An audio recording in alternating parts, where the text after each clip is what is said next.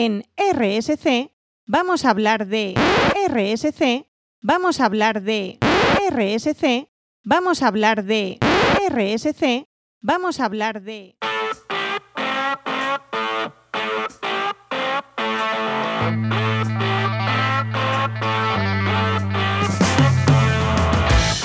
Bienvenidas y bienvenidos a RSC, Rescate Sostenible Corporativo. Tu podcast salvavidas para sobrevivir en la selva de la sostenibilidad sin morir en el intento.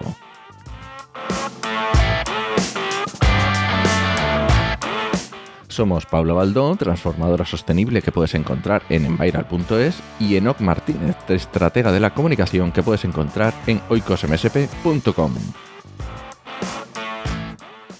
Hoy toca voz sexy. Prometo, lo estoy viendo por la webcam, que es Enoch. Aunque parezca que no, ¿quién está al otro lado? Madre mía, qué voz tengo, qué desastre. No se puede ir de festival con estas edades, ¿eh? Sí que se debe. Hay que mantenerlo, esas cosas. ¿Qué tal estás, Pabla? Bien, bien. Llevo una semana intensita porque me tocó viaje a Madrid y de vuelta. No en el día, porque no hay tren, casi, ¿no? ¿no? hay tren que permita eso ahora mismo, prácticamente en- desde Asturias hasta Madrid. Pero casi, casi. O sea, salí a las 11 de la mañana de Asturias de un día y volví de Madrid en el de las 11 de la mañana del día siguiente. O sea que casi, casi. Y por curiosidad, ¿qué iba? ¿Qué venías a hacer a, a los ¿Qué venía a hacer a Madrid? Pues a presentar, a presentar el, el libro de Alerta Greenwashing, que por fin ya está. De hecho, estará. Bueno, cuando nos estén escuchando esta, este programa, eh, ya estará en las casas, casas, espero, ya de casi todo el mundo que participó en el crowdfunding. Gracias, por cierto. Y bueno, lo presentábamos en la librería de la, del Museo del De Reina, Reina Sofía, Sofía, ¿no? que es precioso, por cierto. Es mi museo favorito de Madrid, pero es que además la librería es chulísima. Y ahí estuvimos, hay un puñadito de gente aquí muy interesante, un debate bastante, bastante chulo y explicando un poquito de qué iba todo esto del greenwashing. Que aquí nuestro- nuestras oyentes y nuestros y nuestras oyentes saben de sobra ya, son expertos y expertas ya.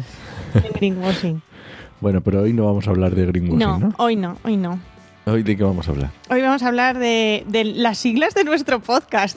De- Tiene narices De que tengamos que RSC. estar en el programa 22. sí.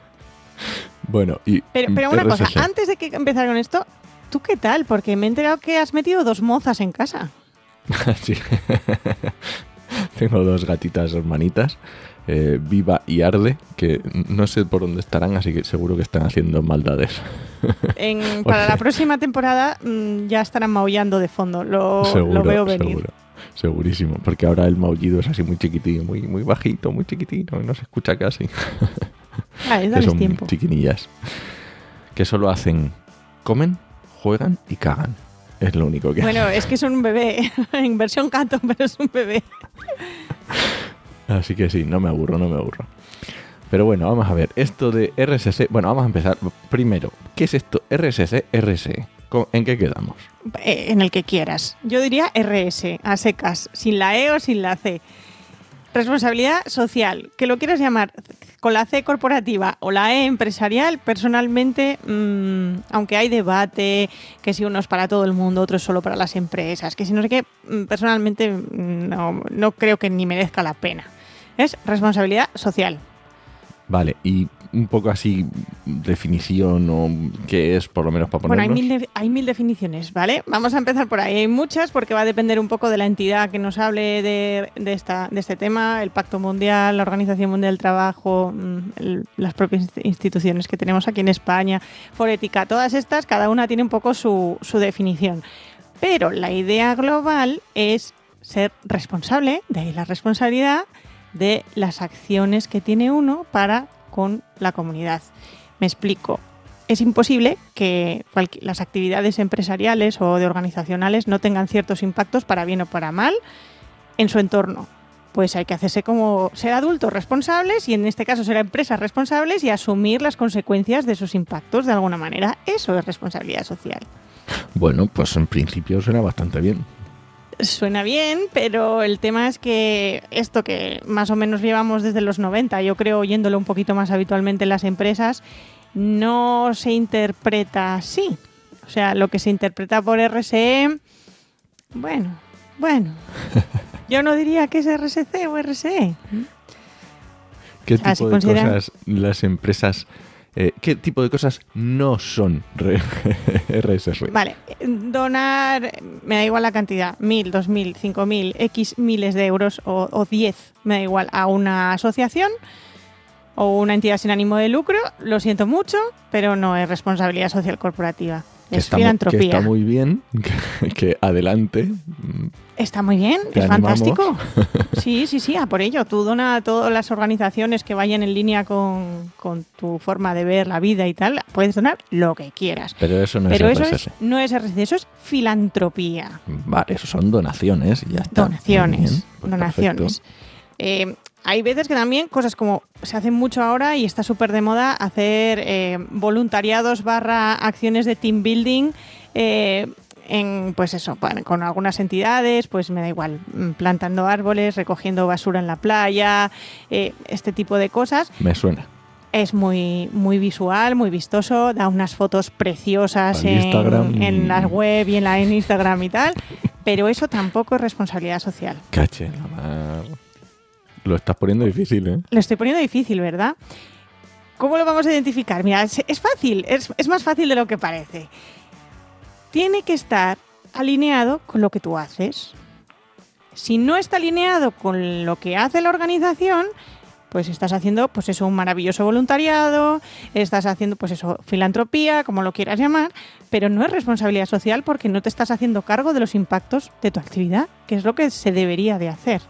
Vale, entonces, bien, ahí con esa, ese truquillo yo creo que más o menos en- entiendo que habrá empresas que lo tendrán un poco más complicado porque a lo mejor se, se dedican a sectores o actividades un poco difíciles, pero en principio yo creo que tirando de ese hilo ya podemos ser más o menos... sin podemos intentar eh, podemos intentar encontrar cosas. Eh, evidentemente pues empresas que tengan mira sabes dónde estaría muy bien lo de recoger basura de las playas en empresas que saben que sus productos acaban en las playas. Vale. los envases de sus productos. Eso sí sería responsabilidad social. Porque mm, ya que sé que mis productos acaban en las playas mayoritariamente los residuos de los envases de mis productos pues entonces venga sí organizo. Ahí ya sí que podríamos estar hablando de responsabilidad social corporativa. Pero si eres una oficina del centro de Madrid de seguros, Por poner un ejemplo, mm, el salir a recoger residuos de la playa, pues mm, es una labor muy agradable, muy bonita y que sí que es verdad que ayuda al entorno, pero no la puedes asumir como responsabilidad social de tu empresa.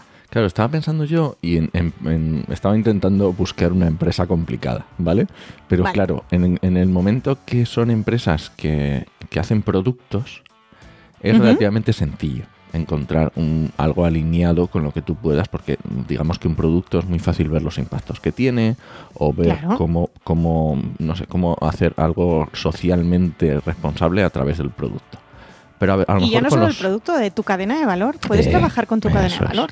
Y entonces a lo mejor tú directamente en tu producto o tu servicio concreto no hay gran cosa, pero de repente empiezas a estudiar y analizar cuál es toda tu cadena de valor y encuentras puntos en los que puedes echar una mano. O sea, por ejemplo, eh, yo conozco casos de empresas que su cadena de valor entra del sector de la agricultura. No de ellos no son agricultores, pero la agricultura es parte sí, fundamental parte de toda de- su cadena. es. Y, por ejemplo, eh, ayudan a la formación de jóvenes agricultores y agricultoras, Muy buena, vale. por ejemplo. Me parece jo- muy Entonces, buena. tienen programas específicos para favorecer pues, la educación de o favorecer la, la vida en entornos rurales donde están esos agricultores o agricultoras de los que se proveen directamente. O sea, si tienen una, yo qué sé, una cooperativa, una gran cooperativa que tiene la gente, pues me lo voy a inventar porque no me es el sitio, pero en una zona de Extremadura, pues a lo mejor mm, lo que interesa es hacer algo en ese sitio de Extremadura donde está la cooperativa de la que te provees. Pues sí, muy buena. Y eso sí sería responsabilidad social. Claro, pero ¿y en servicios? Una empresa de servicios ya no está Una empresa de servicios lo tenemos, me incluyo, lo tenemos más complicado. Es, es la verdad. Y la verdad además, es mucho más el ejemplo que has puesto tú de una aseguradora es que mm, es complicadísimo.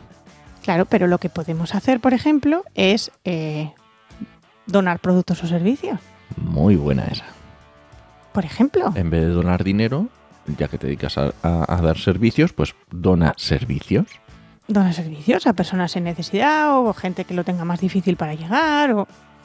si somos de seguros no seamos tan mm, mm, de, decir es solo este año y el año que viene te lo cobro, ¿no? O sea, eso sería muy feo. Muy y, feo, sí, eso sería y no sería para nada responsabilidad social. Eso es marketing más Mira, que por ejemplo, en mi caso, a mí me cuesta mucho porque al ser yo tan pequeñita y, y demás, eh, pues me cuesta mucho esa parte de encontrar donde poder colaborar, porque mi cadena de valor también es muy chiquitita, no casi todo soy yo sola aquí en mi mundo. Bueno, ahora ya no, ahora ya somos dos, pero de habitual soy yo en mi mundo. Y entonces una de las cosas que intento hacer todos los años es, por ejemplo, alguna de las formaciones que me suelen pedir, según para quien sea, las hago gratuitas.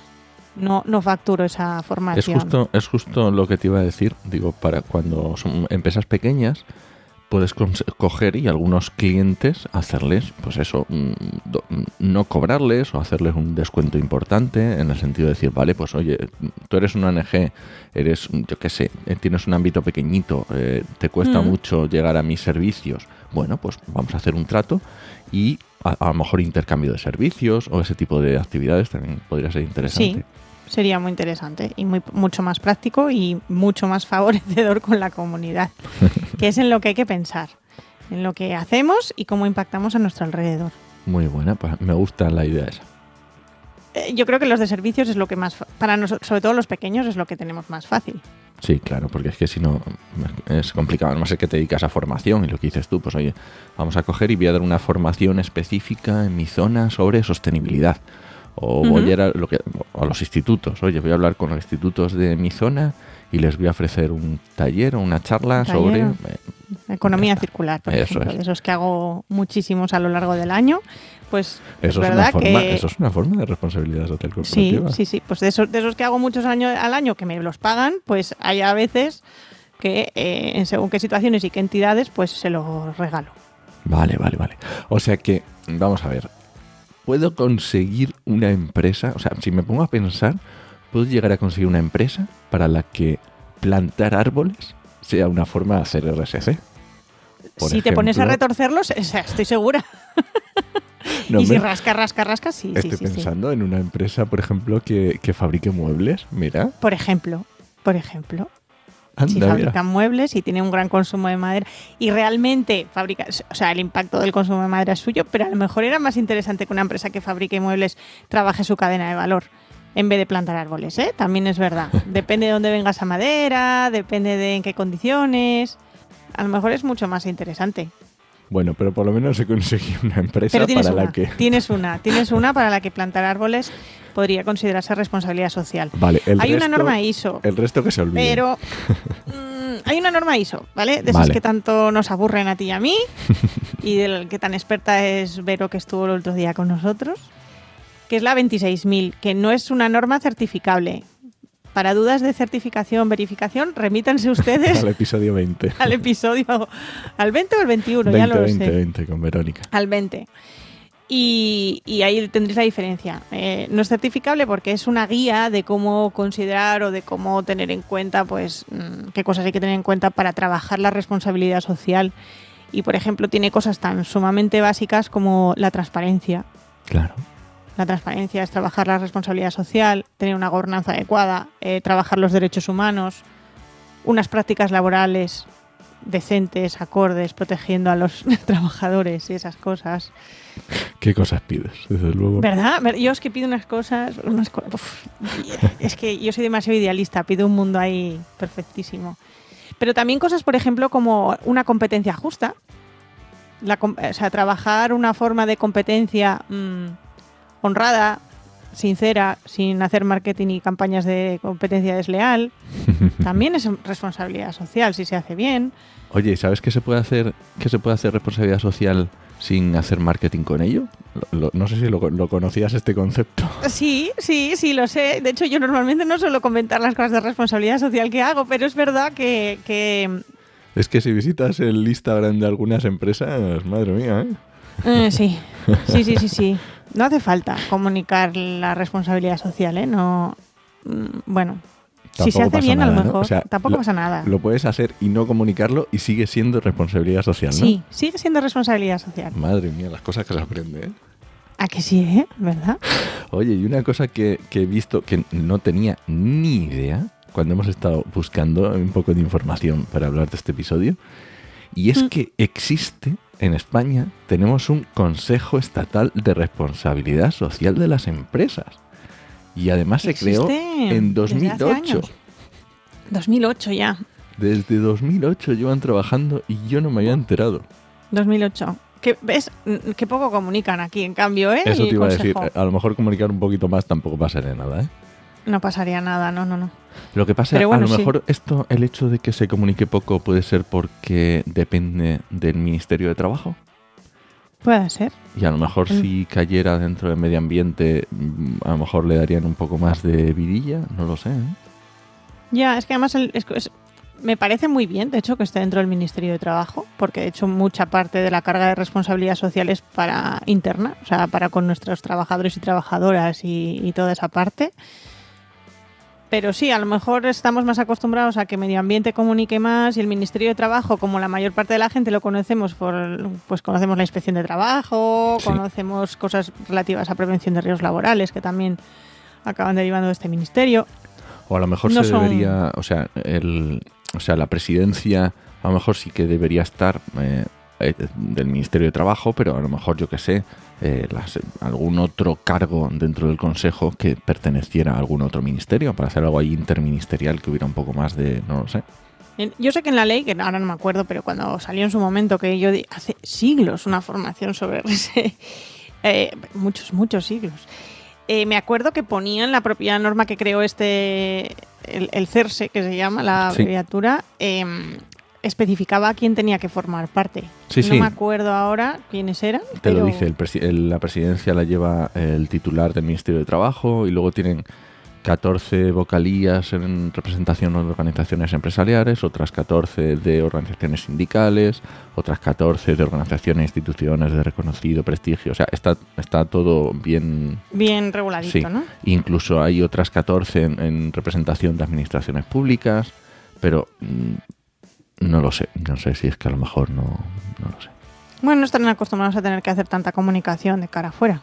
Bueno, está bien. Pero sí que tienen una batería de indicadores espectacular. Eh, muy chula, sí señor. Eh, dejamos la página web en las notas del programa porque han, han elaborado bastantes documentos. Desde el 2009 creo que empezaron a funcionar y tienen algunos muy chulos como efectivamente este de, de los indicadores, de indicadores CERSE que le llaman, que ostras, mm, 15 páginas, ¿eh? 15 páginas Muy de indicadores.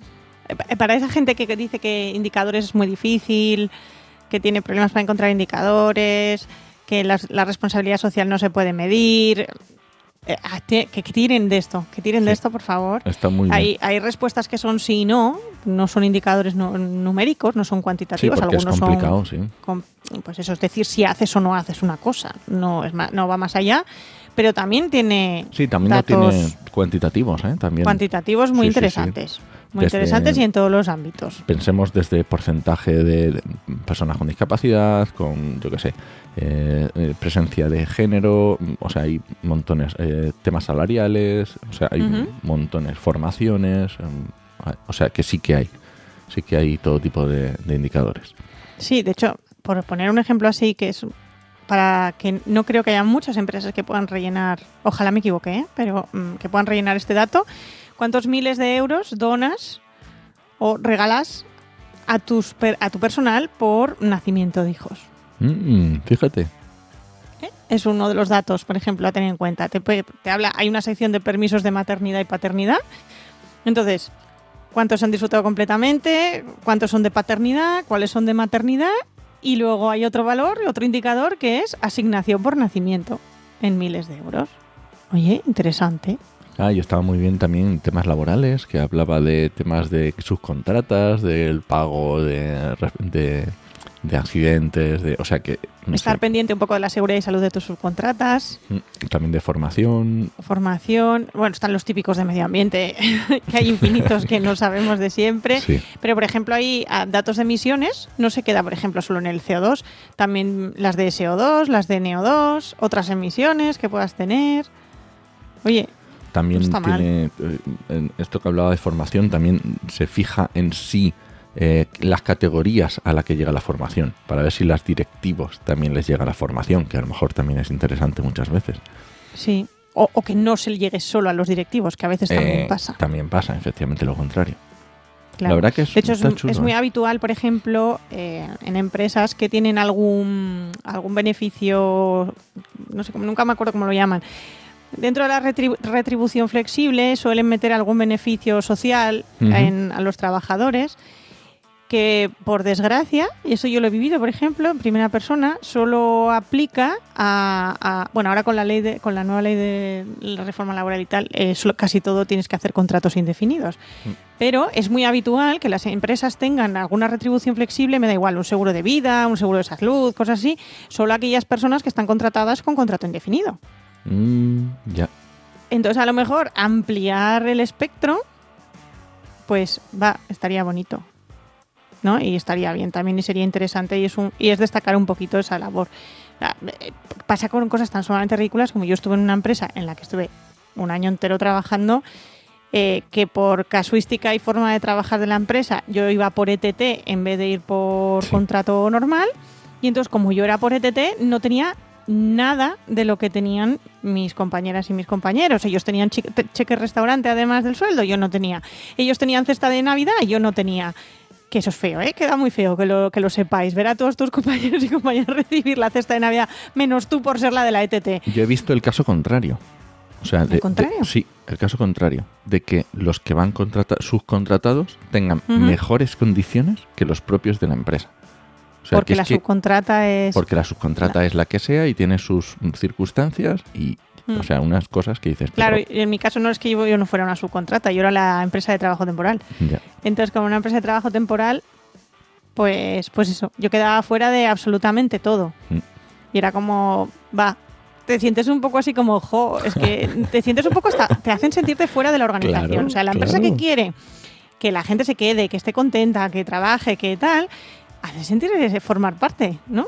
Mm. Después, queda bonito. De hecho, yo recuerdo que esa Navidad, mi cesta de Navidad fue eh, estupenda porque todos mis compañeros de trabajo me dieron cada uno una cosa de sus cestas. Porque les vieron que era la única, Claro, la es que única queda sin cesta y entonces les dio cosa y entre todos cada uno me dieron una cosa y me llevé un montón de cosas chulísimas y riquísimas a casa porque tenía unos compañeros y compañeras maravillosos en esa, en esa empresa. Qué bueno. Pero es verdad que sí, que y, y eso sí que es lo que te hace como que te compense un poco. Pero si no, va. Entonces, bueno, pensar eso, pensar que, que no hay por qué tener categorías dentro del... Porque es eso, es la sensación de que tú eres como de otra clase, ¿no? De otra categoría de empleado y que no se merece... Yo entiendo que hay algunas cosas, yo qué sé, pues mm, coche de empresa, pues a lo mejor el coche de empresa, mm, pues lo dices, oye, no, es que se lo damos solo a los comerciales porque son los que están todo el día moviéndose Pues normal. me parecería muy lógico. En el momento en el que eso ya amplías y dices, no, eh, solo lo tienen los jefes de área y, y no sé qué, bueno, ahí ya empieza a ser un poco... Mm, mm. Pero bueno, que para el que se queje de indicadores, hay 15 Sí, páginas volviendo de a los indicadores, indicadores. tenemos 15 páginas de indicadores que están ahí en la ¿eh? escaleta. O sea, Van a estar ahí en las notas del programa. sí. Sí, es bastante chiquitito. O sea, mm, en realidad esto si los pusiesen a una letra un poco más legible de tamaño normal serían bastante más de 15. Porque de hecho es un Excel que, mira, lo puedo decir, son 436 filas de Excel. Sí, efectivamente. Entonces, bueno, mm, para que más o menos se hagan a la idea, Es exhaustivo, sí. es profundo, exhaustivo, con mucho detalle y tiene cosas que a lo mejor no se te habían ocurrido también, que podrían ser RSC y te interesa aplicarlas a ti. A mí lo que más me ha gustado es eso, ver cosas que no se me habían ocurrido que eran RSS. Ahí está. Vale, ¿algo más sobre RSS? Que hagan mucha RSC, por favor, las empresas, pero la buena, Sí, La por buena. favor. Que si es Por plantar favor. árboles que está justificado. sí, que esté justificada, exacto, que tenga sentido, que esté alineada con la estrategia y el objetivo del negocio y eso funciona seguro.